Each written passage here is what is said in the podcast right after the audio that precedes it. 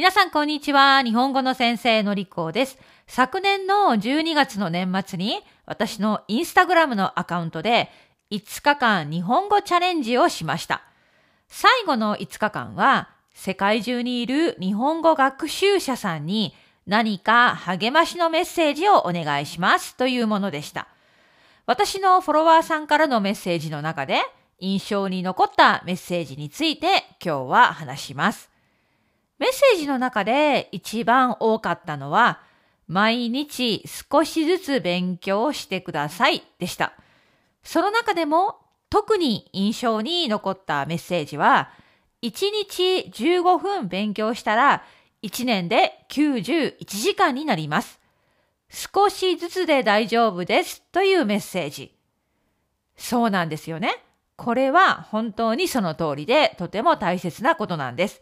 1週間に1日または2日だけ、1回に長時間、例えば1、2時間するよりは少しでも毎日する方がいい。はい、毎日勉強する方がいいんです。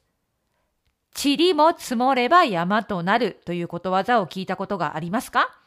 塵というのはここではほんの小さいものという意味です。そして、たとえどんなに小さいものでもおろそかにしてはいけないという意味なんです。だから、その小さいものを続けていけば大きいものが出来上がる。コツコツ努力していくことが大切なんですよってことですね。語学の勉強も同じだと思います。毎日少しずつ、それを365日できるだけ毎日やりましょう。そしてもう一つ私のフォロワーさんからもらったいいメッセージを紹介します。それを読んでみますね。漢字を覚えたり、新しいフレーズが分かったりした時に感じた喜びを覚えておいてください。というメッセージです。これもいいメッセージですね。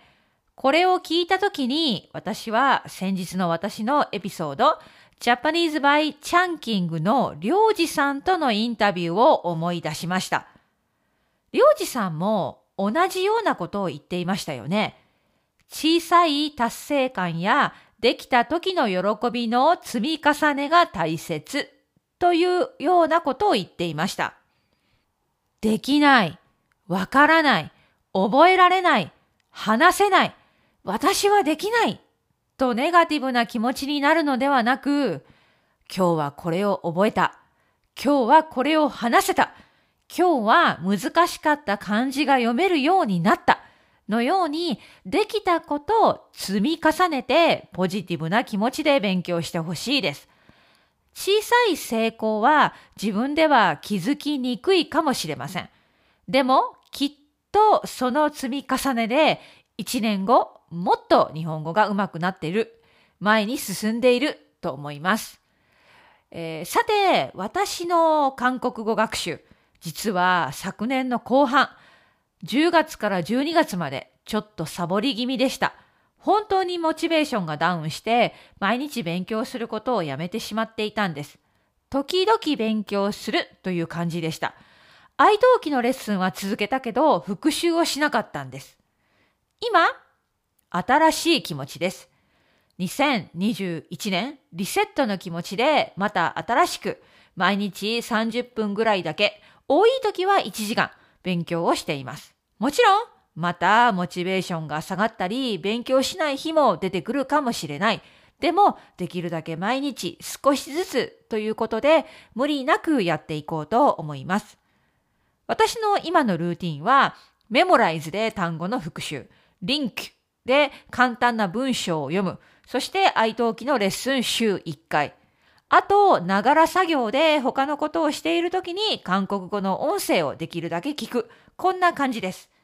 ポリグロットのスティーブ・カフマンさんの会社のサービス、リンクですが、最近使い始めました。まだまだ使いこなせていませんが、いい感じです。これをもっと使ってみようと思います。最後に、私の愛登記さん、愛登記の生徒さんで、最近二人が、今年はもっと日本語の勉強を楽しみたいです。楽しんでやりたいです。と話してくれました。そうですね。これが実は一番大切かもしれません。日本語の勉強が辛い、苦しい、楽しくないと思っているなら、ちょっと自分の勉強方法を見つめ直してみてください。どうやって勉強するのが楽しいのか。私にも答えがわかりません。でも言えることは自分の好きな教材やコンテンツで勉強をしてみてください。です。はい。ということで、今日は私のインスタグラムのフォロワーさんからもらった日本語学習者さんからみんなへの励ましメッセージ。毎日少しずつ勉強しよう。塵も積もれば山となるという話をしてみました。じゃあねここまでです。